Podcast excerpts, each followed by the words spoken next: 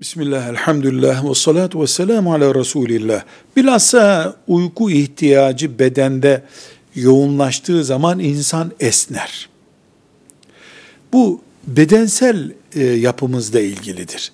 Uyku düzensizliği veya uykuyu geciktirmek ya da rahat uyuyamamak veya başka bir nedenle esnemek bedenimizin yorulduğunu, istirahate ihtiyaç olduğunu gösterir. Resulullah sallallahu aleyhi ve sellemin hadis-i şerifleri esnemenin şeytanla bağlantısı olduğunu gösteriyor. Direkt şeytan ağzımızı açıp mı esnetiyor? Bunu bilmiyoruz. Ama esnemeye sebep olacak uyku düzensizliği şeytanın provokasyonu olarak da olabilir. Her halükarda esnemek şeytanın müdahalesi olan bir sonuçtur bedenimizde. Direkt veya dolaylı müdahalesi vardır.